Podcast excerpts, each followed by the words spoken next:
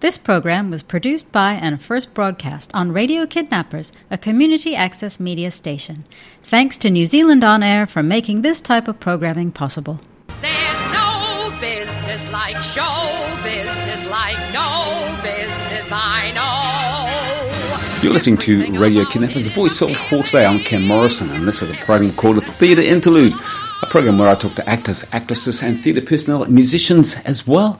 And today it's my pleasure to be talking to Hawke's Bay-based musical director Wendy Hunt, who is the musical director for Napier Operatic's latest production, Into the Woods, which is on stage from the 8th till the 23rd of July at the Tabard Theatre in Coronation Street in Napier. Wendy, welcome to A Theatre Interlude. Thank you, it's great to be here. It's sort of going to be a Wendy Hunt, This Is Your Life.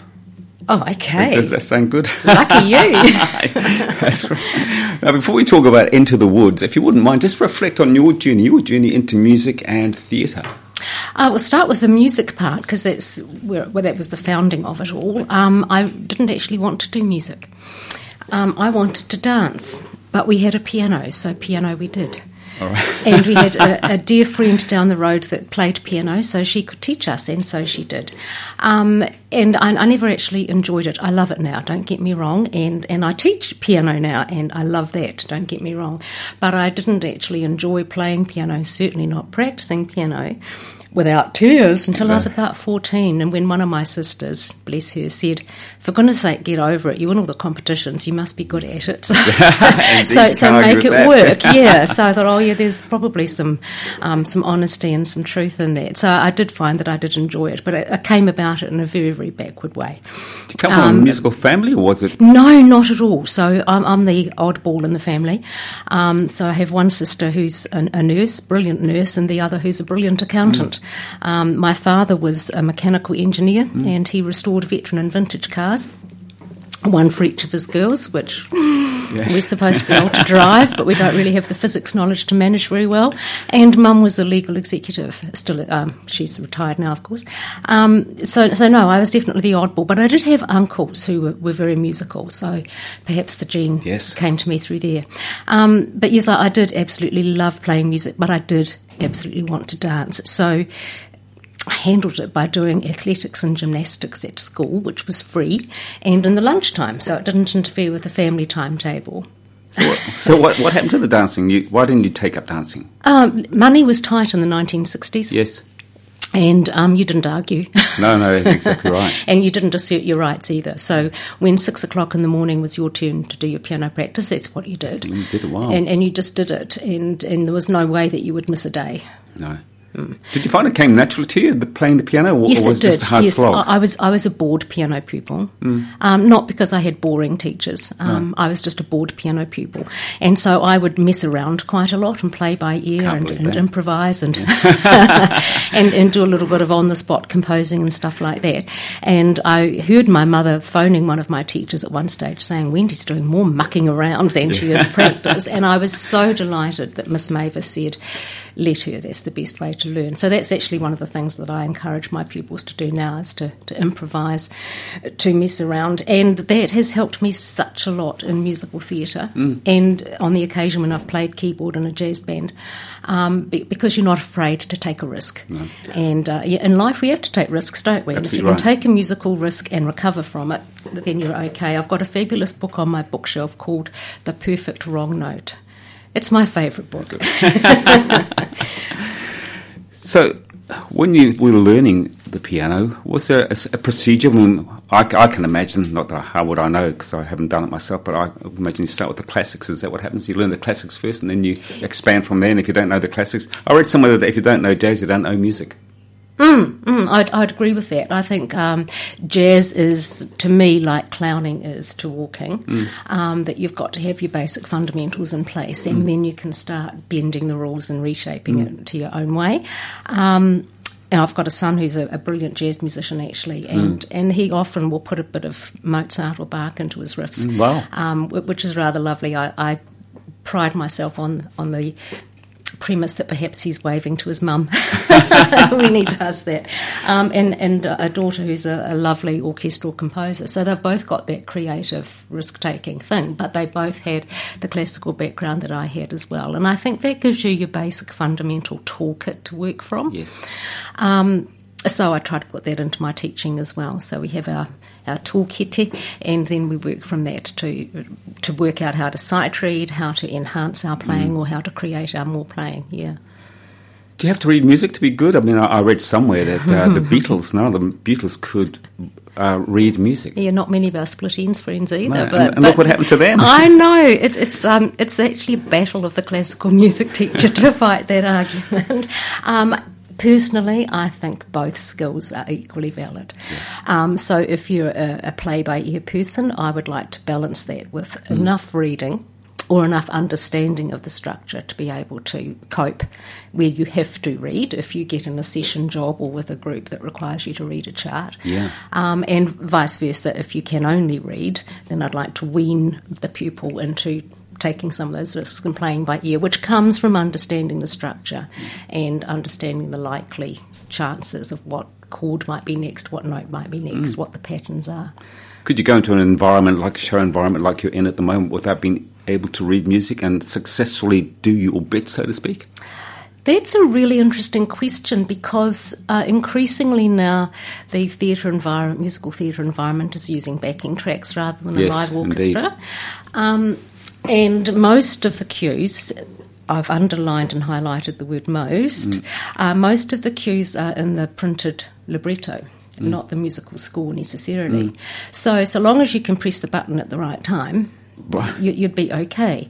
However, about a third of the cues, well, for Into the Woods anyway, are in the musical score and not in the script. So it's handy certainly to be able to read the score.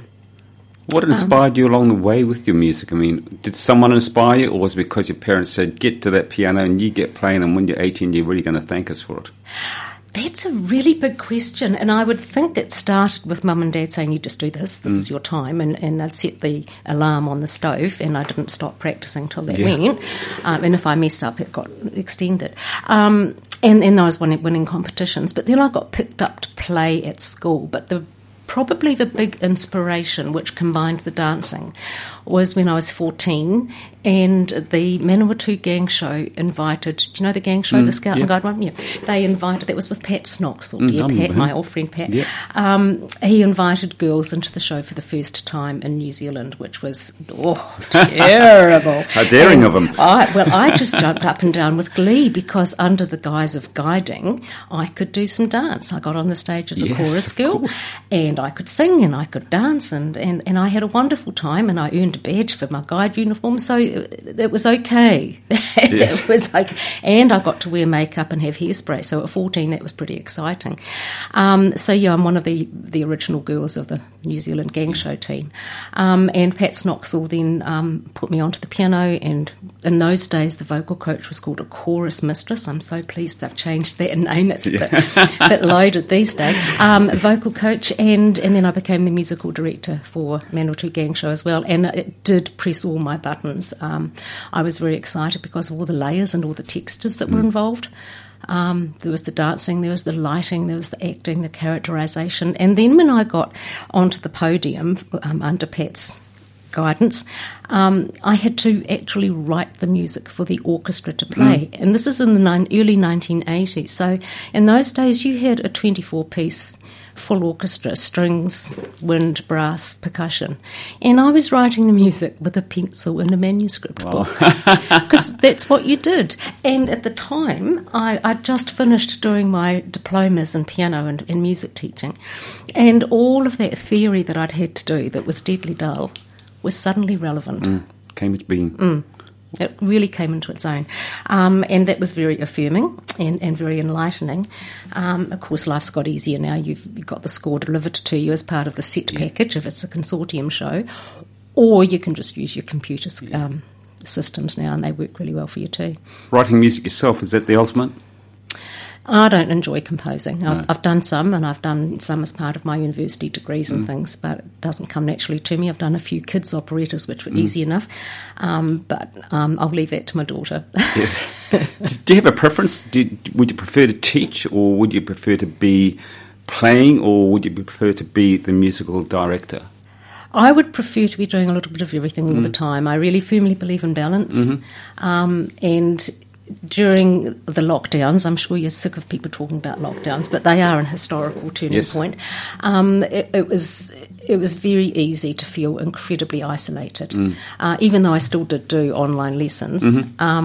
It was still stuck in that corner of the house. It's not the same, is it? By yourself. It's not the same, and you need to bounce yourself off people. So when I'm just teaching and not doing a show, I'm very grateful that I do some teaching out in a school because it gets me out into another environment, but also bouncing myself off other systems, not just on my property, on my terms, which I don't think is particularly healthy. I think you need to always challenge yourself in a different environment. And I accompany as much as I can. So I've often been criticised for taking on too much, but I think you need to maintain your performance skills as much as you can if you're going to teach with authenticity. Yes, indeed. So at the moment I'm accompanying Napier Girls High School, the big singers tomorrow, and I'm very much looking forward to that. And it's just lovely to play some real notes, because when you're teaching, you don't often play a whole piece. No. Well, you do with the little beginner's pieces. They're only 8 bars long. But, some of the real big pieces, you usually only play the tricky phrases. And the rest of it you leave to Michael Houston on YouTube, you know. But it's just delightful to play some real things. But to get out into the musical theatre, to me, refeeds me. It re-energises me and nurtures me and lets me enjoy all those layers and textures I was talking about, which gets me ready for my 7:00 lesson the next morning. I mean, that's a good segue into musical theatre. That I think people who haven't been involved in theatre probably have got no idea what we're about to talk about, but I've never been on stage. I've always been a behind-the-scenes guy, but I find that when you walk into that stage door, it's like you go... vroom. Oh, yes. And you're in another world. Oh, yes. And then when you leave, you think you can't wait to get back there again. Yeah. So is that the feeling that you get when you go into a theatre? Oh, absolutely. And I love the smell of theatres. Gosh, there's some history in the smell of any theatre. And each theatre's got its own smell too, in the way that countries probably have. But, I certainly get that feeling. And then when the show's all over, I get that very, very empty tummy feeling. Yeah. How do you come down from that? With difficulty. Yeah. I have a jigsaw puzzle ready. Really? Now, you're the musical director, and I wonder if you could just maybe explain to us what that means to the average person listening to this program. For instance, my wife and I were watching the orchestra conductor, and we were saying, I wonder what's happening there, because the musicians very, very rarely seem to look at the conductor, or in your case, you'd be the director, wouldn't you? Tell us about that. How does that work? Well, for the first instance is to note bash and teach the cast their notes. With this particular show, we had some rehearsal tracks that we could use, so we sent those out to them to rehearse by themselves along with a bit of YouTube, so they got the feel of the characterisation. Then in rehearsals, we just ensembled them. But as part from the part about waving your hands as the conductor is actually the fun part, because every gesture you make is painting the sound and shaping the sound for the audience to hear. So you're not just bringing the cast in at the right time, or saying, actually, you're a little bit out there, let's just speed you up or slow you down or whatever, but also encouraging them to use their voice in a particular way, either theoretically correctly or in a characterised type of way. And even though they've rehearsed it for months, they still need that affirmation and that encouragement to do so. So that's really important. If you're conducting as a musical director a live orchestra or a live rock band or whatever, it's the same thing. One hand is for beating the time and the tempo, and the other is for bringing in the colours or the expression or the various solo moments. And it's the same with the backing tracks. In that my gestures, so I call it my choreography, my gestures will remind the cast that they're listening, either as a soloist or an ensemble. They're listening for that bit of trumpet, that bit of bassoon. There it is, there's your cue, and away you go. So it's very creative. It's kind of like finger painting at kindy was. Choral director, musical director, are they the same thing or are they different? The choral director shapes the voices and the musical director overall organises the sound and the liaises with the microphone people, who to bring up, who to bring down and at what point. So we're definitely a team. But with a backing track show, the musical direction is lesser because you're not having to conduct individual people or write the music for the orchestra. All right, so you've been through weeks and weeks of rehearsals. Opening night's just around the corner for you. You know, you hear the murmur of the crowd. I'm trying to sort of set the scene here, you know what I mean? How are you feeling? Opening night. Look, I can't wait for people to hear what I've been talking about. Yeah. I can't wait for them to see what I've been talking about, though we're not allowed to give too much away. But we walked into the set last weekend, walked into the auditorium, and they put the set on the stage. Wow. You feel like you're there, don't you? Oh, my goodness. Not only could we see it, but we could smell it, and that's all I'm going to say. It was great. And that has just lifted everything quite a few levels, of course, at rehearsal. No, I'm very excited for the people of Hawke's Bay, and hopefully even further afield, to come and see that we actually have mastered this Sondheim. Yes, he's a bit of a monster, as our friend Sondheim, and it's a lovely challenge, and I think we've got him. Yeah. Are you superstitious when it comes to theatre? I mean, you know, you're not allowed, for instance, to say that Scottish word in theatre. Oh, it doesn't worry me. The sky hasn't fallen on me yet, no. Do you have any rituals that you go through before you go? No, I don't personally, but I do always insist on a cast warm-up, which is not just a vocal warm-up, but also like the team build, you know, the hands in the circle and the oi, that kind of thing, and a physical warm-up. I think you need to gel before you go on. And personally, if I'm playing, accompanying a show, I will go through my own technical piano warm-ups just to get the brain in the zone. So, yeah, my rituals would be just getting the brain in the zone. I've been involved in music and theatre for quite a few years. What's been your biggest challenge so far, Wendy? This one, musically, Sondheim writes a lot of fabulous notes and a lot of fabulous rhythms, but he also writes a lot of very challenging rests, and they're not consistent. So it's been good for the brain, and that's actually why I said, yes, I'm going to do this, even though I'd just come straight out of doing The Boyfriend with only 1 week gap, which was lunacy, but I didn't want to miss the opportunity to have this little growth and to do Sondheim. But I also found Mary Poppins challenging, and I say lovingly, the rehearsal pianist and show pianist for Mary Poppins, but that's a big show and it's non-stop. Marvelous. So the underscoring went right through. There was nothing that was just dialogue in that. So physically, that was really hard. And if you saw an X-ray of my hands, you wouldn't believe that I was a pianist. There are only 2 digits on my hands that have not been broken or haven't got severe arthritis. So to actually play that chimney sweep dance, you know, 11 times in a row at rehearsal, it was really physically challenging. Almost making a martyr of yourself for the business. Yes, I know, but it was good. I thrived on it. Yeah. If you had to pick the best show that you've been involved in so far, is there one, or can you not pick it? They're all good in their own way. Oh, Avenue Q would be a standout for me. Yeah, it was so risky, and it was out of my normal comfort zone. It was my first show using backing tracks, and it had content that was not in my normal comfort zone. But fabulous small cast. Beautiful harmonies to be able to establish, and the very, very clever cast got them established really well and sang it really well, so I was very pleased. But I also loved working with that whole team. It was a tight-knit team, so that would stand out as a favourite for me. Second in line would probably be 2005 My Fair Lady here, which was my first MD job here in Hawke's Bay, and I felt it. You know, I'd been in Hawke's Bay, having been in Manawatu. I'd been here at that point just 6 years, and I thought, yep, I've landed. Yes. I'm home. I'm where I need to be. Yeah. I wonder if we just wind the clock back a little bit. You went through all that painful practice that you didn't want to do as a child.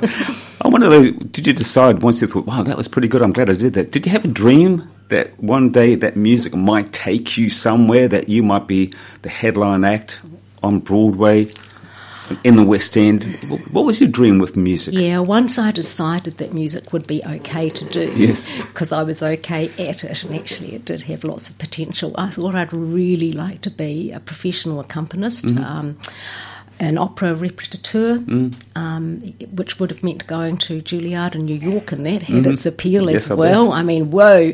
But in the 1970s, that wasn't a popular thing to ask mum and dad. Wasn't it? No. I can't understand why. So, and also in those days, And actually, I think it was for the better. You know, things are always better in retrospect, so yeah, that was the right choice. Also, in those days, you got paid to go to teachers' college. Mm. Yes. So that was actually the right thing to do. And no-brainer. It was a no-brainer. Yeah. And it kept me in the musical societies that I was involved with there in Palmerston North. So I was able to establish all of those sidelines as well as start my teaching. So, one production that you haven't been involved with yet, but you would love to be, what is it? Oh, I don't know. I'd like to do some more Sondheims now, actually. Mm. I'd like to look at Company. That's a good question. I'm going to keep thinking about that, if I may. Yeah, no, carry on. Mm. All right, we're almost running out of time. Tell us a little bit about, or what you can tell us about, Into the Woods. Oh, it's exciting, and it's got surprises where you least expect them, as you might expect if you're in the woods and getting lost. Yeah. So it starts out with the whole mishmash of your favourite fairy tales, and actually it looks like your picture books too. We had our costumes on for the first night on Sunday, and it was just like the picture books, and sounds really good. But in the second half, you are offered some challenges, and if you know your fairy tales and nursery rhymes, they've all got that dark element and those morals woven in between the pretty pictures. And, I don't think the audience will go away happy. No. I think they'll go away challenged and exhilarated and impressed by the standard of performance. But it's not a happy ending. No, it isn't. Damn, I love happy endings. Well, it says, and lived happily ever after. Yeah. But there are two words after that last two bars of and lived happily ever after. Right, we'll have to wait and see. I will leave that for you, yeah. But that's actually probably the guts of it. What's your wow moment? You look back on your time in theatre to date, and you've got obviously a lot of time ahead of you, but is there one moment that defines what you've done for why you do it? That is why I do what I do. Yes, in the mid 2008 through to about 2014, I was averaging 3 shows a year, and we were doing things like Cats and Beauty and the Beast and Phantom of the Opera, and I was also doing those at school as a school director of music, and I was like, that's why I do what I do. That's why I'm here. And as a school head of music as well, I was taking the choirs and the jazz bands and the barbershops, and that's why I did that piano practice. Now, I've been involved in theatre since 1970, and I'm surprised that theatre is in such good heart. Why do you think theatre is in such good heart? It gives you a really good opportunity to get out of yourself and get over yourself, and keep your personal strength and your own integrity in place, I think. Even though you're pretending, you've got to be in a good place to be able to pretend convincingly. And you're in good company. No one does theatre because they don't want to. No, of course not. You're in very good company. It's the same as playing in a band. You can't go wrong. No, you are very well known in theatre circles and the music circles right across New Zealand. Last question. How would you like to be remembered by that community when you finally hang up your baton?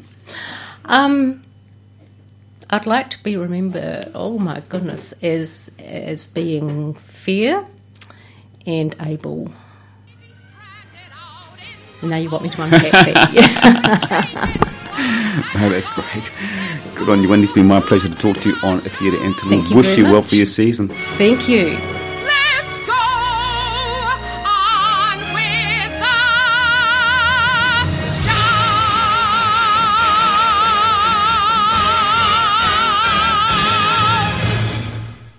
This program was produced by and first broadcast on Radio Kidnappers, a community access media station. Thanks to New Zealand On Air for making this type of programming possible.